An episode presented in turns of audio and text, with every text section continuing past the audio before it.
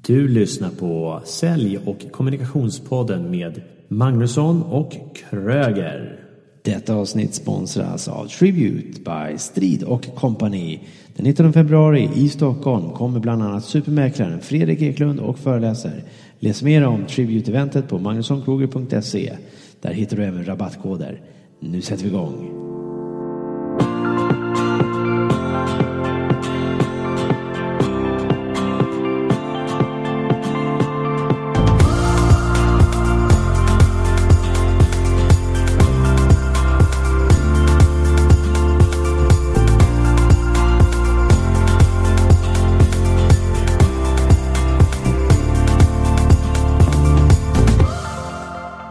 Välkomna till avsnitt 9. Idag ska vi prata om nätverk och vad det fyller för funktioner. Och jag är Mikael Kröger. Och jag är Daniel Magnusson. Förra veckan hade vi ju Eva Wigenheim här som gäst i studion och vill tacka henne så mycket för berättelsen hur ABBA-museet kom till. Och egentligen från ABBA-museet till munkarna i Laos som hon också har skrivit en bok om.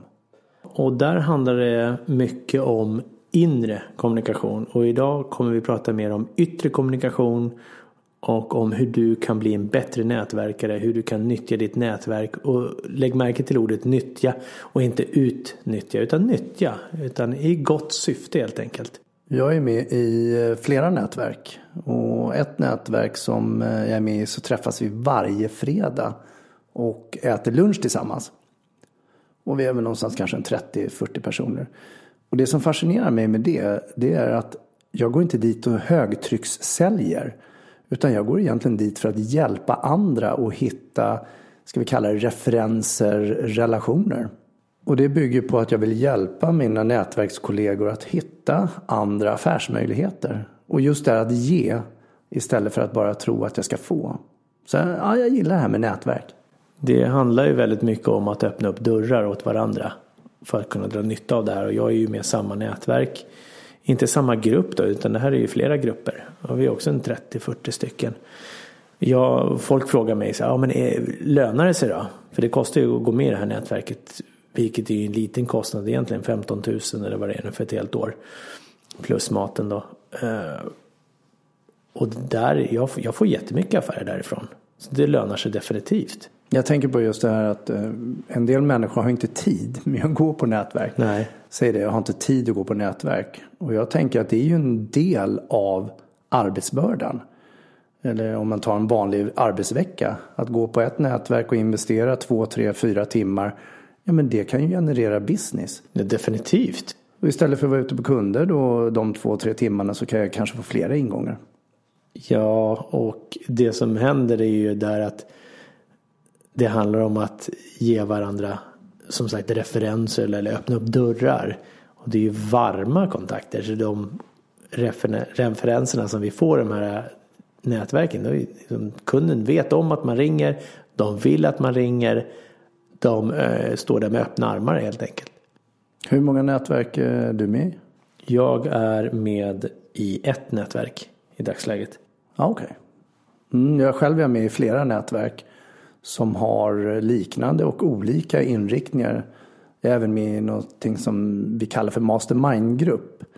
Egentligen att vi är 10-12 personer som träffas och har utmaningar. Så att om jag har en utmaning, jag har någonting som är jobbigt, jag vill höja priset eller jag vill anställa en personal eller jag har problem med en kund, så kan jag lyfta upp den utmaningen och så får jag de andra personernas åsikter och tankar om det.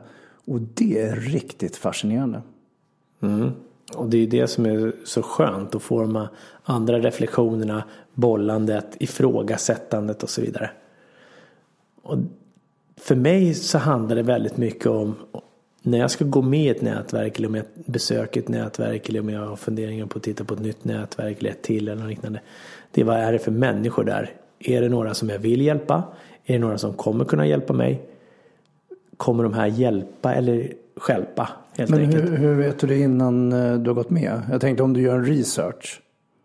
Ja, alltså det handlar väl egentligen mer om känslan när jag kliver in i ett rum. Vad ger det för energi? Jag har besökt nätverksträffar, jag vet inte hur många olika nätverk jag har besökt.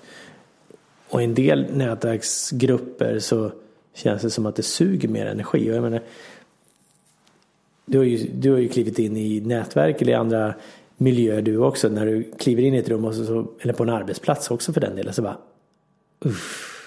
här inne är det någonting som inte känns rätt. Energin är låg. Eller så kan du kliva in i en arbetsplats eller i en lokal där det är människor och bara känna, här är det positiv energi. Här, oj, wow.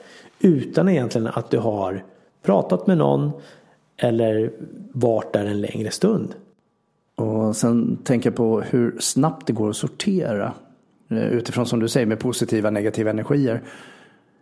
När vi kommer in och när jag kommer in i ett rum och träffar folk så vet jag att jag omedvetet och medvetet kan sortera bort en del människor som jag tänker, den där var inte så snygg, den där är inte så framgångsrik.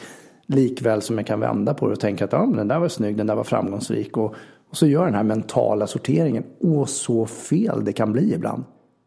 Ja, och det är ju väldigt lätt att döma överlag. Genom att bara studera kläder, ansiktsuttryck och så vidare. När jag började nätverka, jag vet att det var 2011. Så var jag med i en grupp och vi träffades varje onsdag. Och en av killarna som är där satt nästan alltid med armarna i kors och såg alltid sur ut. Och vad tänkte du och trodde då? Ja, jag tänkte att den här personen vill ju inte göra affärer, han vill inte knyta nya kontakter. Han kanske är sur. Det kändes ju inte som något attraktivt att gå fram och prata med. Och det var så tydligt efter ett tag, så märkte ju han också det, att det hände inte så mycket för honom. Att det är min tolkning av det hela i alla fall, att det hände inte så mycket, så att efter ett tag så började han släppa på sina korslagda armar, utan de åkte ut och han vart mer glad, han log och han pratade med folk. Och det där handlar väl lite mer också om en osäkerhet i stunden när du sitter där och du är ny i miljön. Ja, det är klart, du behöver gå utanför komfortzonen och prata med andra människor och lära känna dem också, så att det är klart att det kan påverka. Definitivt, och det är ett nytt sätt att vara, det är en ny miljö helt enkelt. Ja, jag tittar på det. Jag lägger ungefär 4-5 timmar i snitt i veckan på nätverk. Och då träffar jag skulle säga storleksordning kanske 60-70 personer. Och slår jag ut det per antal personer jag träffar så är det ju rätt lite. Hur mycket skulle du inte behöva göra för att göra 60-70 potentiella kundbesök eller samtal bara till kunderna? Jag har varit lite förvirrad där av siffrorna. 50-70. Du träffar 70 personer totalt i veckan i nätverkande. Det är det du menar? Ja, precis. I snitt då. Ja. På en vecka. Och du menar om du nu skulle boka möten och lyfta lur och boka och så vidare. Aha. Så skulle jag inte få till de potentiellt 70 personerna som jag kan träffa på en vecka på samma tid. Nej. Om jag skulle sätta mig och ringa. Ja, eller precis. Eller möta dem för den delen också. För det är mycket det handlar om också, att hinna träffa eller synas skulle man kunna säga också, eller höras, för det är ju mycket det går ut på. Framförallt affärsträffarna beror ju lite på vilken form det är, men många gånger när det gäller just affärsträffarna så handlar det att alla får en 30 till en minuts presentation inför alla andra, vilket kan skrämma många. Ja, och samtidigt är det en väldigt bra träning. Men jag kunde ju känna själv en sån här nervositet att jag skulle presentera det jag sysslar med i 1/2 minut eller 1 minut. Men sen när jag tränar på det, så idag förbereder jag mig ibland och ibland inte. Jag brukar gå på volley när jag har en egen känsla att det här vill jag prata om. Och det kan handla om precis vad som helst. Jag kan känna samma sak. Och många kommer till mig och säger, du är så duktig på presentation och kan du visa mig och lära mig? Och det här säger jag inte för att klappa mig själv på ryggen här. Det gör du visst, du försöker inte. Du är duktig, Daniel. Ja, tack. Det många inte vet är att när jag sitter där också, jag kan också få hjärtklappning. Och när jag får hjärtklappning eller känner en nervositet, det är för att jag inte riktigt vet vad jag vill få sagt. Och det handlar ju egentligen inte bara om när vi ska ställa oss och presentera oss eller något liknande, utan det handlar ju även om du ska lyfta luren eller om du ska gå på en presentation inför en kund eller vad det än är. Eller om du ska stå och hålla tal för ett sällskap till exempel. Så det gäller ju att veta vad man ska säga. Ja, men träna in det. Men så tänker jag, om jag kan min business och alltså mina affärer och mig själv, så är det ju inte så himla svårt. Problematiken kan ju vara att vara tydlig på kort tid. Det här som men gamla kända så här hisspitchen. Du har 30 sekunder på dig när du åker hiss med en människa, presentera vad du gör. Ja, absolut. Samtidigt så skulle jag vilja säga lite där att det borde vara enkelt att förklara vad du gör. Men många skulle jag säga är väldigt osäkra på att formulera det på ett bra sätt. Och som du säger, det är ju också självklart på kort tid blir det ännu svårare. Så om vi tittar på hisspitchen då, vi kan titta lite närmare på den, tycker jag det är så här spontant nu. Vad är viktiga delar att få med, skulle du säga? Jag skulle börja med en form av intresseväckare. Någonting som väcker ett intresse, något lite annorlunda. Okej. Och i ditt fall då? Vad är en bra intresseväckare för att man skulle lyssna vidare på om du skulle ställa upp på en nätverksträff? Jag har ju en lite så här halvkonstig sak som jag brukar göra. Folk har en tendens på nätverksträffar att fråga dels vad vi heter, det är ju självklart. Och sedan kommer nästa fråga, vad jobbar du med? Och där brukar jag vara lite finurlig utifrån mig sett. Och just svara det att det är en jätteintressant fråga. Men jag är nyfiken på, vad drömmer du om? Och för mig har det blivit en del att prata med andra människor. Att väcka ett helt annat intresse istället för att bara prata om stereotyp. Jag jobbar med, jag gör det här. Ja, vad jobbar du med? Ja, jag jobbar som jurist. Ja, jag jobbar som... Ja. Och vi dömer ju folk hela tiden. Så att det räcker med att säga att du är chef på ett företag. Eller du är assistent på ett företag. Eller du säljer på ett företag. Och direkt kommer ju en form av fördom som påverkar samtalet vidare. Så om du då skulle säga att jag jobbar som coach, så tänker jag då blir du direkt placerad i ett fack. Ja, fast ofta, just coach är så himla abstrakt. Och så slår coach på nätet 1,3 miljoner träffar, då säger de så här: är du livscoach? Är du den här typen av coach? Är du... Och så, det finns ju typer, och det handlar ju också om kategorisering. Och där blir en svår.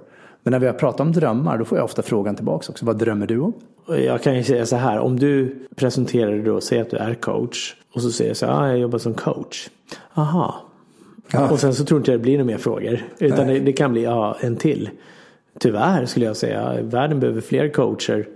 Och fler som vågar ta coaching. Så tror jag att det ska bli riktigt bra.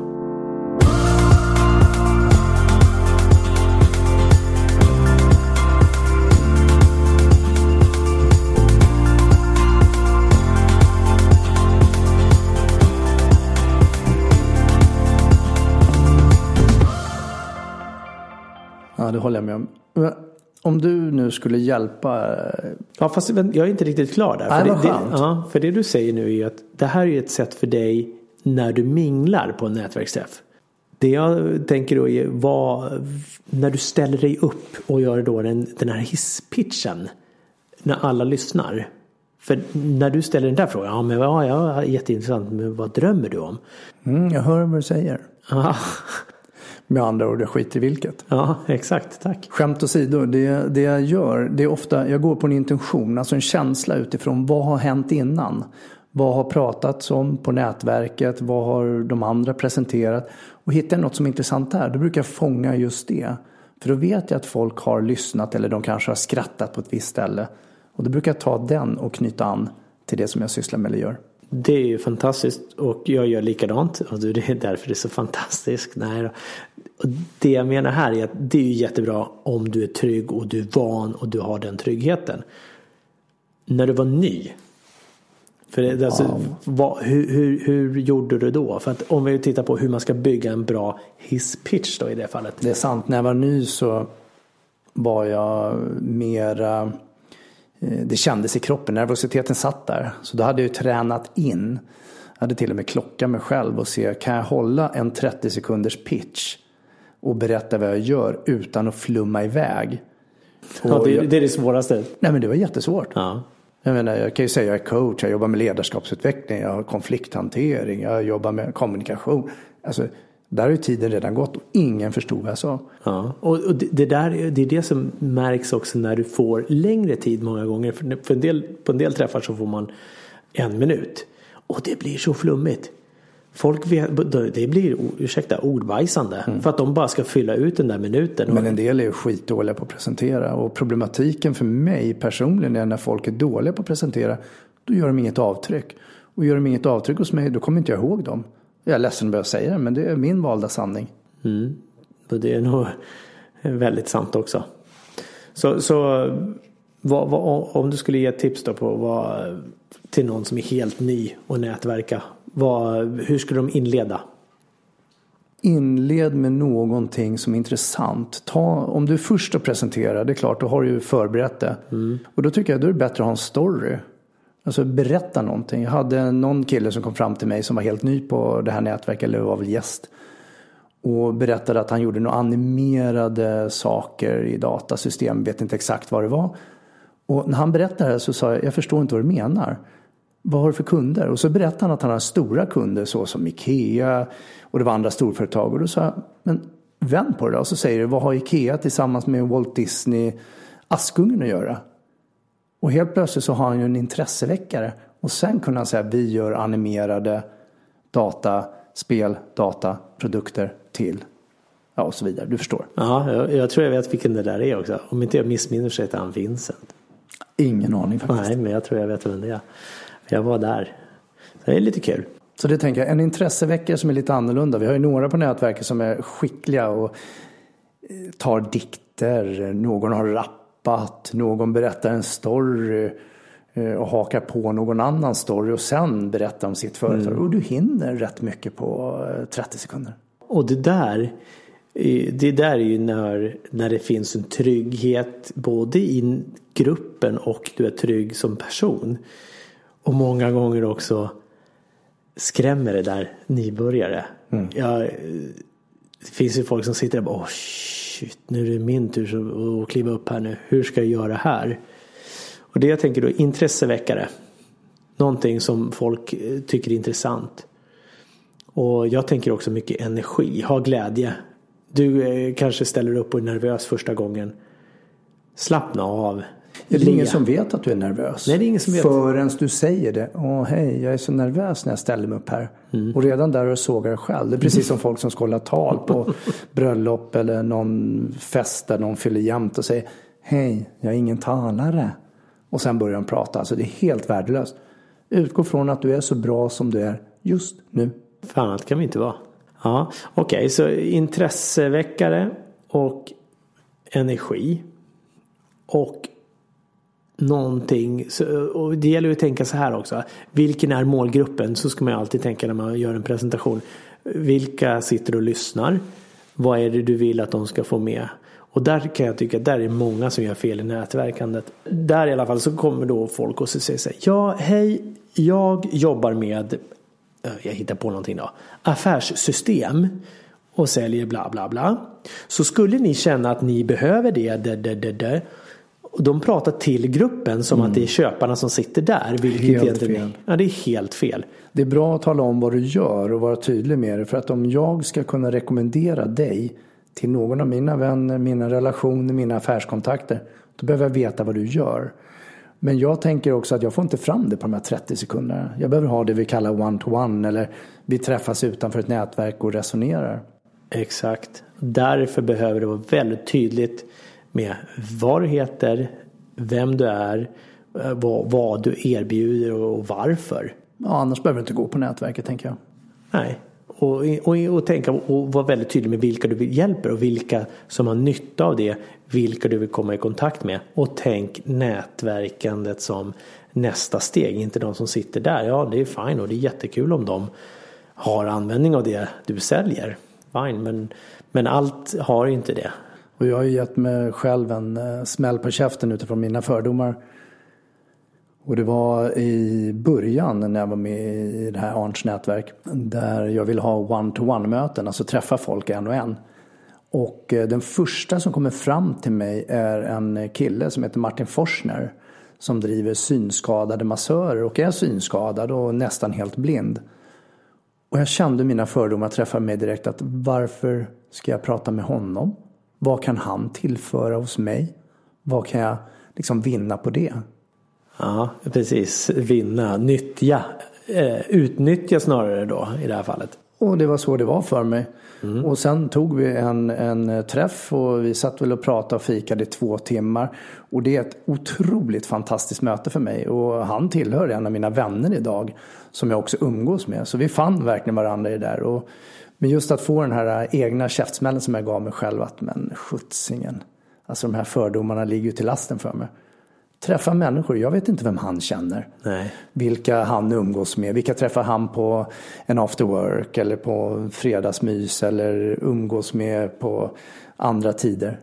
Men här finns det människor som känner andra människor. Det är det som är så intressant med nätverken. Ja, för det går ju aldrig att se på någon vilken bakgrund de har, vilka vänner de har, vilka de känner på LinkedIn, Facebook och så vidare. Så det, eller vem de är gift med eller vad det än är. Så döm aldrig. Och jag tar alltid möte med de som vill ta möte. Nu ljuger jag. Jag ska inte säga alltid. Däremot så tar jag de flesta mötena med folk som jag träffar. Även om jag kan känna så här att jag vet inte om de kan bli kund. Jag vet inte om jag kan hjälpa dem. Men jag vill utforska möjligheterna. Ja, absolut. Och det finns en annan fördel också för mig i nätverket. Och det är att jag hittar folk som jag kan köpa tjänster av, som har hjälpt mig. Jag har renoverat hemma. Jag har tagit hjälp med människor ur nätverket som jag känner. Och vi får en helt annan relation än om jag skulle upphandla någon renovering hemma. Fördelar med nätverk är då knyta nya affärskontakter, hitta leverantörer, knyta nya kontakter med människor, lära känna andra människor än de du kanske känner idag redan. Du kan ju också få vänner i nätverken, och våra vänner som vi har redan innan vi går in i ett nätverk, det är ju också en form av nätverk. Det finns ju som sagt alltid olika sorters nätverk, och det beror lite på vad du vill få ut av nätverket, vad syftet är när du går med.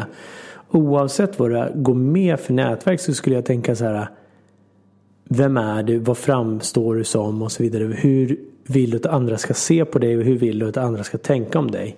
Är du refererbar när du kliver in? Om vi tittar rent i ett affärsnätverk. Är du refererbar? Och vad jag menar med det är, kan jag, om jag träffar dig, skicka dig till en av mina bästa kontakter? Mm. Ja, och det är ju väldigt viktigt att tänka till. Och vi behöver inte vara säljare eller egenföretagare för att gå på ett nätverk, utan jag kan ju jobba i en reception, vara en ekonomiassistent eller vd och ändå skapa relationer. För det intressanta är ju, vilka känner du? Vilka känner jag? Och om du nu inte pratar om då att man ska få en dörr öppnad, så är det ju ett varumärke. Du är ju ett varumärke när du kliver in där, oavsett om du är varumärke för det företag du representerar och jobbar, så är du fortfarande ett varumärke för dig själv. Kjell Enhager, den här Jag AB till exempel. Mm. Det är så klockrent, för det är vi alla eget företag. Allt vi gör är sälj på något sätt. Och kommunikation. Och kommunikation, absolut. Så, och allt vi får tillbaka är provision på något sätt. Om du sitter i receptionen och jobbar med att ta emot kunder och vara trevlig, din lön är din provision emot att du är trevlig och levererar en bra service. Och det är samma sak om du kliver in i ett nätverk. Du måste se representabel ut. Eller om du sitter på en arbetsplats eller var den är. Mm. Och jag tänker på det här som har pratats om många gånger, att vi känner hela världen med bara 6 personer ifrån oss. Och nu senast så hörde jag att det bara är 5 personer ifrån att vi känner hela världen. Det är ju egentligen ganska lätt. Jag tror jag connectar med Barack Obama. Sen om det är hans riktiga konto eller inte, det är en annan sak på LinkedIn. Men ja, världen blir mindre och mindre. Med alla dessa sociala medier. Så gå med ett nätverk som passar dig. Gör en undersökning, kolla vad du vill vara med i och skapa dig kontakter. Och tänk innan, skulle jag säga, vad är syftet med att gå ut? Vad vill jag få ut av det här nätverket? Vad kommer det ge mig och vad kan jag ge? Och framförallt, som du säger, vad kan jag ge? Börja och ge, och vi får. Ja, det gäller ju alltid i livet tycker jag. Och vad det gäller tipsen runt hisspitchen, så är det Träna, vet vad du vill leverera, ha någonting som är intresseväckande som får folk att vilja fortsätta prata med dig efter och leverera det med glädje. Ha kul, var inte nervös och för att minska nervositeten så träna. Och jag skulle nog vilja lägga till att träna även en 2 minuters, för ibland har du lite längre tid med en annan människa. Så att du är glasklar på vad du vill få ut av samtalet eller stunden. Ja, och får en blackout och fråga vad de drömmer om. Helt klart. Och nästa vecka så kommer vi prata om förhandlingsteknik. Och då har vi en fantastisk herre här som heter Bo Gustafsson som kommer ledsaga dig igenom olika stories och hur du förhandlar för att tjäna mer pengar. Ja, jag träffar Bo flera gånger och det är en riktig storyteller. Det är så fantastiskt att lyssna på honom. Jag sitter som ett litet barn som så bra. Nej, det ska bli riktigt, riktigt kul. Han är magisk och tack för att du har lyssnat på oss den här veckan. Så hörs vi igen. Trevlig helg.